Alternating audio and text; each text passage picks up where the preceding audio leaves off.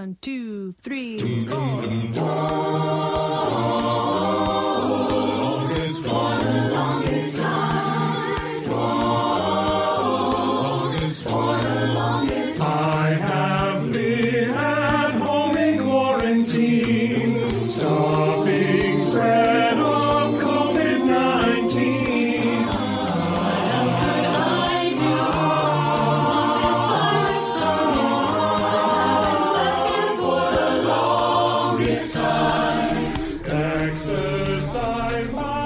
To begin Wavescan today, you're hearing the Quarantine Anthem, a virtual choir with each person independently at their own home.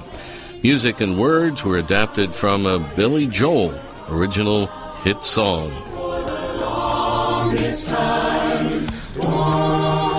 Welcome to Wavescan, the international DX program from Adventist World Radio. Researched and written in Indianapolis by Dr. Adrian Peterson, and produced in the studios of WRMI Shortwave in Okeechobee, Florida. This is edition 592 for release on Sunday, June 28, 2020. On Wavescan today, the radio story Quarantined on a Lonely Island. We'll have more from the HFCC in Malaysia and our Australian DX report from Bob Padula.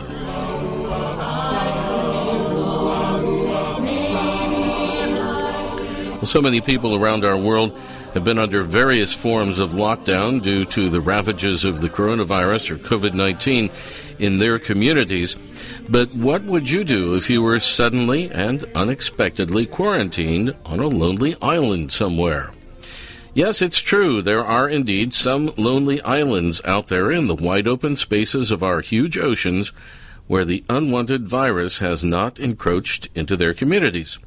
And yes, there are several island locations where visitors and tourists have been inadvertently caught by the enactment of local laws and regulations, and they are therefore under lockdown for a period of time.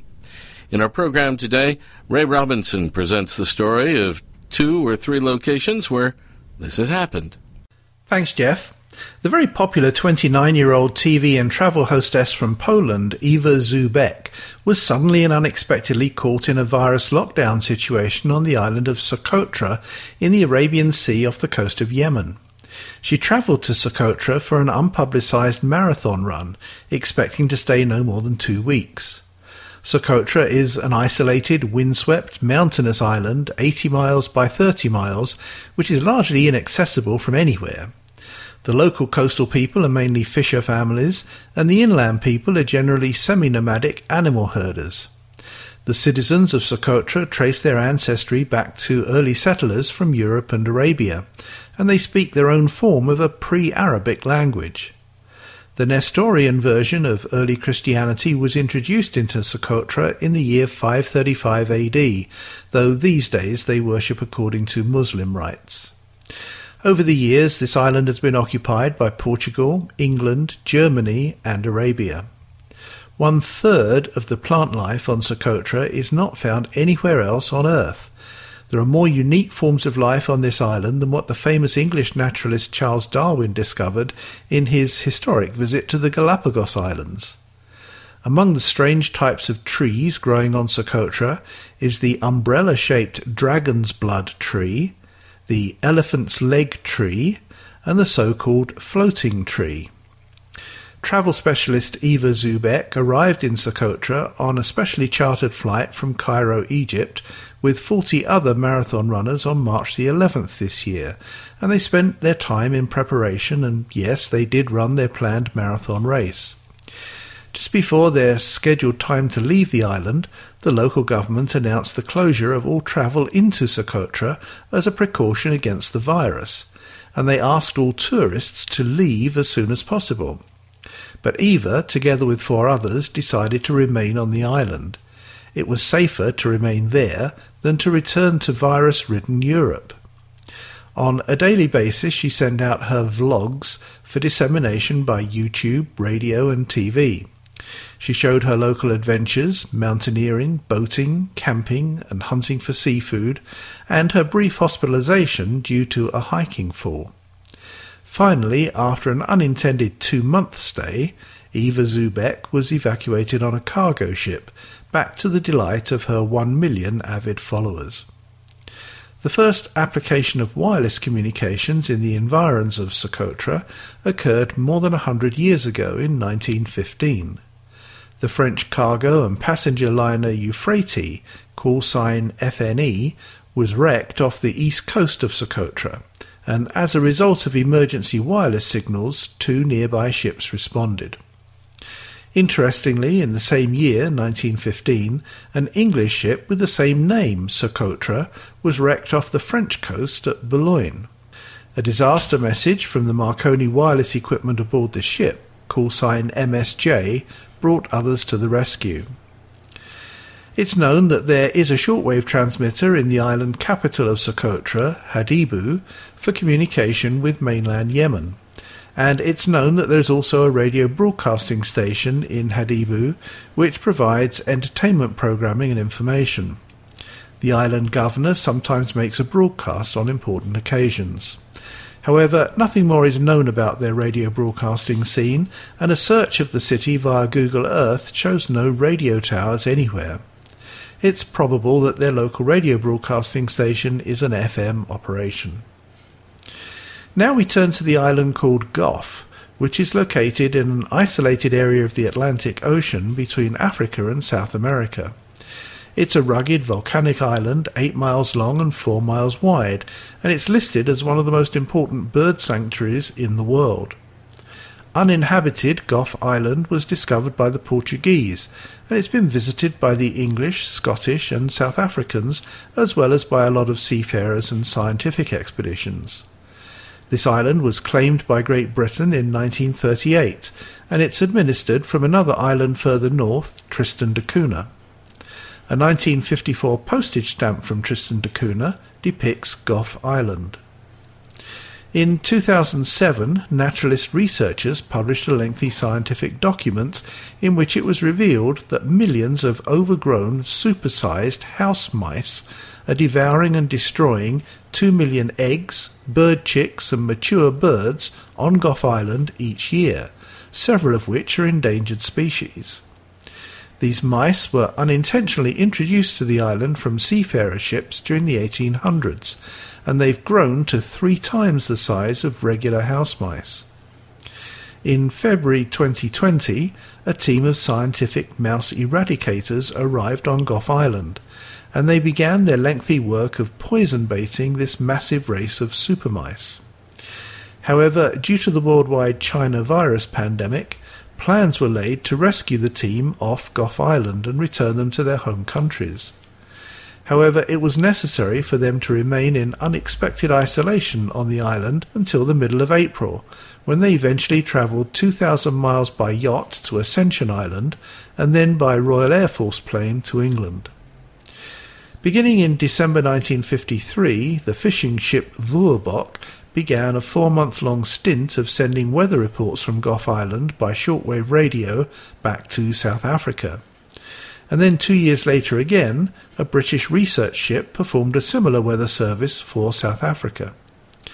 The South African government considered the weather reports from Gough Island so important that they established their own weather service on the island. On May the 13th, 1956, and in cooperation with the British government, weatherman J.J. van der Merwe was sworn in as the island magistrate for Gough Island, and ever since, a small team of rotated personnel from South Africa has served on the island.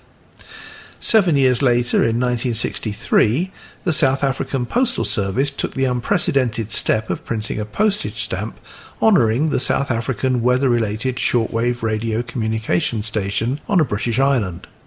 The 8 cent stamp shows a picture of the South African weather and radio station, which also includes the radio mast. The radio officer on Gough Island photographed a dramatic solar eclipse on January the 26, 2009, a picture that is studied by astronomers to this day. And sadly, on August the 9th, 2014, a man on Gough Island choked to death on his own vomit. And this information, too, was radioed back to South Africa by a fellow team member who was also an amateur radio operator with the special call ZD9M. And then we could note that a group of European tourists were trapped on a tourist island in the Maldives during a virus lockdown. But that'll have to be the story for another occasion here in Wavescan. For now, it's back to you, Jeff. Thank you very much, Ray Robinson at KVOH in Los Angeles. And I have some uh, late breaking news on uh, the situation in Socotra Island from Al Jazeera. This is on uh, June 22nd. It was reported that Yemen's United Arab Emirates backed southern separatists have seized full control of the island of Socotra. The Southern Transitional Council says it has also deposed the governor of the island. But Yemen's Saudi Arabia backed government is calling it a coup. It's the latest move from the separatist group, which wants to see a sovereign state in southern Yemen. So the situation in Socotra is becoming even more complicated. You're listening to Wavescan from Adventist World Radio. Our friend Antonio Avenino the director of the DX club Sem Fronteiras in Brazil informs us that the fourth national meeting of DXers and radio listeners in Brazil, which was scheduled for October 9th and 10th this year in the city of Caruaru in Pernambuco state in Brazil, has been canceled due to the coronavirus pandemic. Antonio tells us that the meeting will be rescheduled for October of 2021. And as we mentioned recently here on Wavescan, the B20 conference of the HFCC, or High Frequency Coordination Conference, which was scheduled for the last week of August in Sofia, Bulgaria, has also been canceled. Here on Wavescan, we regularly cover the HFCC conferences that normally take place twice each year in different parts of the world. This year, unfortunately, there will only be one conference, and that one took place in Kuala Lumpur, Malaysia, back in February. WWCR's Jerry Plummer and I have been talking about that meeting in various segments here on Wavescan since March, and we've now arrived at day four of the conference. Here's the report that Jerry and I recorded in Malaysia in February. Well, it's day four, Jerry. Yeah, we we've made it through the fourth day. Uh, uh, th- things that went went well. You know, Jeff, I think things went a little bit better than I originally thought they might. You know. Yeah, uh, it was. Uh, we kind of wondered if it was going to be a disaster after thing Yeah, after the Chinese oh, yeah. conference was canceled, and we had to move everything to Malaysia here. Yeah, and we were unsure about the hotel, and very little notice really was able to give anybody. So um, it's it's turned out that it's it's um, actually turned out pretty well. As an example, I think that our uh, dinner that we had on Wednesday night worked out well. Yeah, it was uh, in a Spanish restaurant uh, Spanish restaurant in Malaysia. in Malaysia, overlooking a nice uh, swimming pool, uh, and it was uh, mostly Spanish food. It was. Uh, well, this is. Didn't you say that this is hotel is based in Spain? It's headquartered in It Spain. is. This is the Meliá chain, and uh, they are based in Spain. The first time we've used them for this conference was last year when it was in Buenos Aires, Argentina. Mm, right, right. And now this year, just coincidentally, uh, Same- same place, same place, yeah. uh, same uh, hotel chain, but in Malaysia. But um, yeah, it was good. We uh, we had uh, it was a good time for fellowship and so on, and Right, we had a chance at our table to. Uh, Talk with uh, Ken Lingwood from uh, Reach Beyond Australia Yeah, quite a bit, yeah, and yeah. and his uh, colleague Jonas about uh, because they're they're hosting the conference uh, next year. Yeah, yeah. Uh, Actually, in next August. year in August. Yeah, the what B twenty one? I guess that is. Yeah, and, and I wanted to find out a little bit about uh, um, the area where it's going to be along the Gold Coast of Australia, Mm-hmm, Right. And then about some other places uh, because uh, uh, Thais always has wanted to go to uh, Ayers Rock or Uluru as they call it now in the What center of the What is country. that? That's that big, you know, if you go to an, like an Outback Steakhouse restaurant, Yeah. you see these pictures of the big red rock Yeah, uh, yeah, monolith in the middle of the desert. Well, that's it. That's Ayers So, Rock. uh, so it's in the middle of Australia. It's in the middle of Australia. It's in the the state is Northern Territory, and um, it's it's really in the middle of nowhere. It's fairly near the city of Alice Springs. You can Okay, yeah, there. I've I've, Uh-huh. uh, I've heard of it. In fact, one of our attendees, uh, Dwayne Williams, I think worked in Alice Springs for uh, after he left the Navy or the, the Air Force. Sorry, Huh. uh, because I think I've heard him mention that. Okay. Well, uh, yeah. So she wants to go there to. She wants to go there. there. It's it's probably one of the number one tourist places in uh, tourist Wow. attractions in Australia. Wow. Mm-hmm. But it's kind of hard to get to. Um, and then uh, so we were talking about that. And Ken Ken Lingwood uh, from Reach Beyond Australia, he has traveled all over. I mean, Australia is just a, a gigantic continent. Oh, it- it's and, huge. And he's traveled all over because he used to work as a trucker. That's Uh, right. He said yeah, that. Yeah. yeah. and he's driven almost all of that area. yeah. That's right. Some of the most remote areas, and he was talking about the uh, the crocodiles and the snakes and the and uh, uh, the, the, the- just all the interesting things you can see the, the kangaroos and the koalas, and we were talking about Yeah, the yeah, uh, well, yeah. Well, you remember last time they took us to a, a reserve of kangaroos and koalas. Yeah, yeah. uh, where they were just very domesticated. yeah. know. He was saying if you find a uh, kangaroo out in the wild, you do not want to try and touch it. Uh, yeah, no kidding. That's what it he will said. it will attack you. Whereas the ones in the reserve, the last time I know, people were petting them like dogs. I was. Yeah, I was. Yeah, Yeah, I was too. so, so I'm thinking about this rock thing you're talking about. Do, I know you, you and her like to hit while you're away. You know, you, if there's a chance, you like to hit unique places. So this would be sort of a unique, a unique place like that. Weren't we somewhere?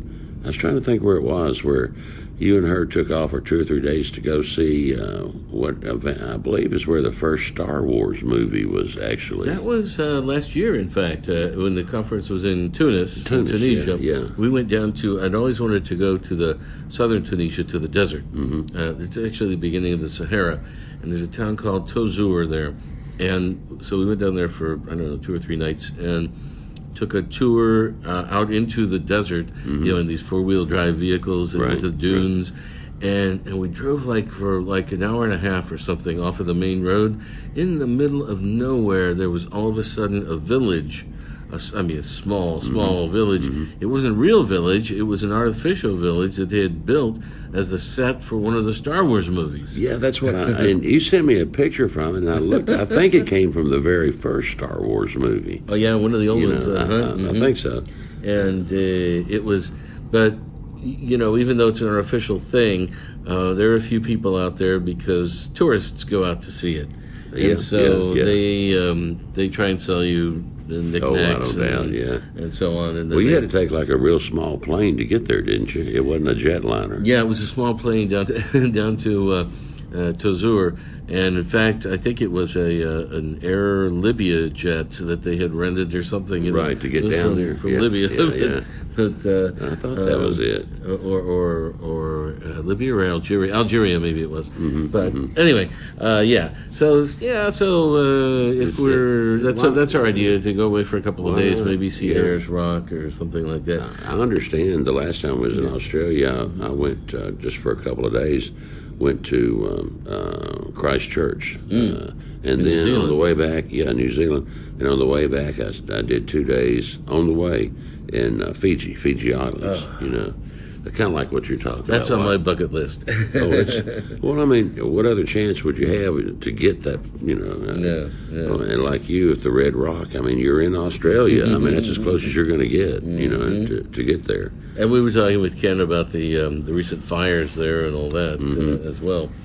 Jerry Plummer, frequency manager for WWCR in Tennessee and for the Caribbean Beacon in Anguilla, was talking with me there in Kuala Lumpur, Malaysia, on day four of the HFCC A20 Shortwave Frequency Planning Conference. We'll continue with that conversation on an upcoming Wavescan.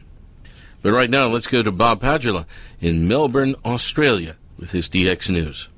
As usual, we commence this week's report with information from the Ionospheric Prediction Service in Sydney, New South Wales, here in Australia, of course, concerning propagation. The IPS reports that the level of solar activity has continued to remain very low. the 10.7 centimetre solar radio flux has dropped to 78 and the daily equivalent smooth sunspot number has fallen to 4, a single figure 4. The IPS further reports that those figures are not, ex- are not expected to change significantly in the immediate future. So that means that high frequency broadcasting on long distances on frequencies above about 10 megahertz during darkness paths or semi-darkness periods will continue to be quite unreliable. But frequencies above 10 megahertz during daytime hours will be somewhat more consistent. Now we have some propagation and monitoring notes made here in Melbourne. So we look at the morning service, morning services between 1900 and 1930. That's 5am to 5.30am here in Melbourne. First of all, 31 metre band. 9845 Madagascar World Christian Radio, broadcasting from the relay station there with programs in Russian. that's actually intended for Eastern and Central Europe. 9840 9800 the American station WBCQ using the relay transmitter at Woofferton in England with programs in Arabic. 9765 China Radio International from transmitting site near Beijing with programs in Portuguese. 9645 another China Radio International frequency also from Beijing in French. 9610 Radio Romania International with transmission in Spanish to Europe. 9482 China Radio International with programs in French from the Xi'an transmitting site. 7810 Taiwan broadcasting service from Sound of Hope, a uh, politically based station using brokered facilities in Asia with programs in Chinese. Nine, sorry, 7485 the Voice of America from the Tinang relay station in the Philippines with morning programs in Korean. And 7265 China Radio International from Ixan or Xi'an with broadcasts in English. And just down from there, 7255 the BBC from the Madagascar relay station at Talata with programs in English and 6155, another frequency for the BBC, also in English, also a relay, this time from the Sao Tome transmitting station. And 11975 up in the 25 metre band, Radio Romania International with programming in Romanian. Well, that short summary was a listing of signals noted here in Melbourne recently in the 1900 to 1930 time period, which is 5am to 5.30am. There's some more monitoring, this time in our afternoon period. This is from one of my favourite field monitoring locations out on the Yarra River, not far from eastern, the eastern suburbs, actually in the outer east, uh, like suburb known as Templestowe.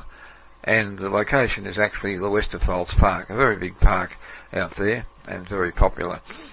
Quite good reception at the Westerfolds Park because power line interference is quite quite low. Afternoon reception between 0425 and 0500. 49 metre band coming in quite well. 6180 Radio Romania International with programming in Romanian. Just a reminder that full detail ADXR QSL cards are available by contacting this address. The URL is simply adxr.org. I guess that once again, adxr.org. At that address you'll find all the details about how you may send in a reception report and you can receive a QSL card via postal mail, that's physical postal mail, or via the internet. So until our next program, this is Bob in Melbourne, Victoria, Australia. Wishing you all good listening and thanks for being with us. Goodbye for now. Thank you, Bob. A quick uh, hello to two Russian DXers who have sent us uh, reports on Wavescan recently.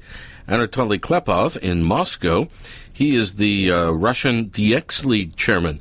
And he heard Wavescan at 1100 UTC on 9510 kilohertz with a very good SINPO rating of 45444. And Dmitry Elagin, he is in Saratov in southwestern Russia. Heard Wavescan with the Bangladesh DX report uh, at 1530 UTC on 15670 kilohertz. Also a pretty good SINPO rating, 55344.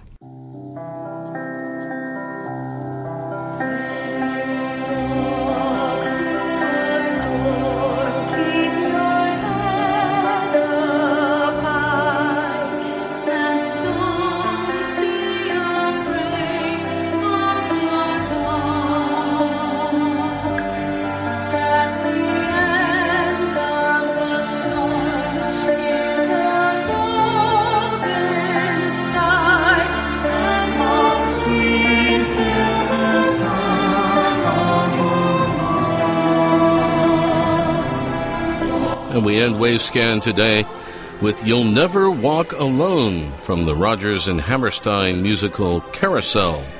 Prepared to spread a little hope during COVID time, this is a virtual choir and orchestra of people from 15 countries, 300 participants. Thanks for listening to Wavescan, the international program, DX program from Adventist World Radio. Researched and written in Indianapolis by Adrian Peterson. Next week, kerosene powered radio. Yes, that's correct. The story of a radio receiver that is powered by the flame from a kerosene lamp. We'll also go back to Kuala Lumpur, Malaysia for more on the HFCC and our Japan DX report as well. Several QSL cards are available for Wavescan. Send your AWR and KSDA reports to the AWR address in Bangkok, Thailand, and also to the station your radio is tuned to, which might be WRMI or WWCR or KVOH or Voice of Hope Africa or to IRRS Italy or to the AWR relay stations that carry Wavescan. Remember, too, you can send a reception report to the DX reporters when their segment is on the air here in the program, such as Bob Padula's report today. Return postage and an address label are always appreciated, and they will send their own colorful QSL card. The email address for AWR QSLs is qsl at awr.org. The postal address for AWR QSL cards is Adventist World Radio, P.O. Box 234, Prakanong, that's P R A K A N O N G, Bangkok 10110, Thailand. Again, that's Adventist World Radio, P.O. Box 234, Prakanong, Bangkok 10110, Thailand. The email address for other correspondence to Wavescan is wavescan at awr.org. Please don't send reception reports to that address. I'm Jeff White at WRMI in Okeechobee, Florida. Till next week, good listening, everyone.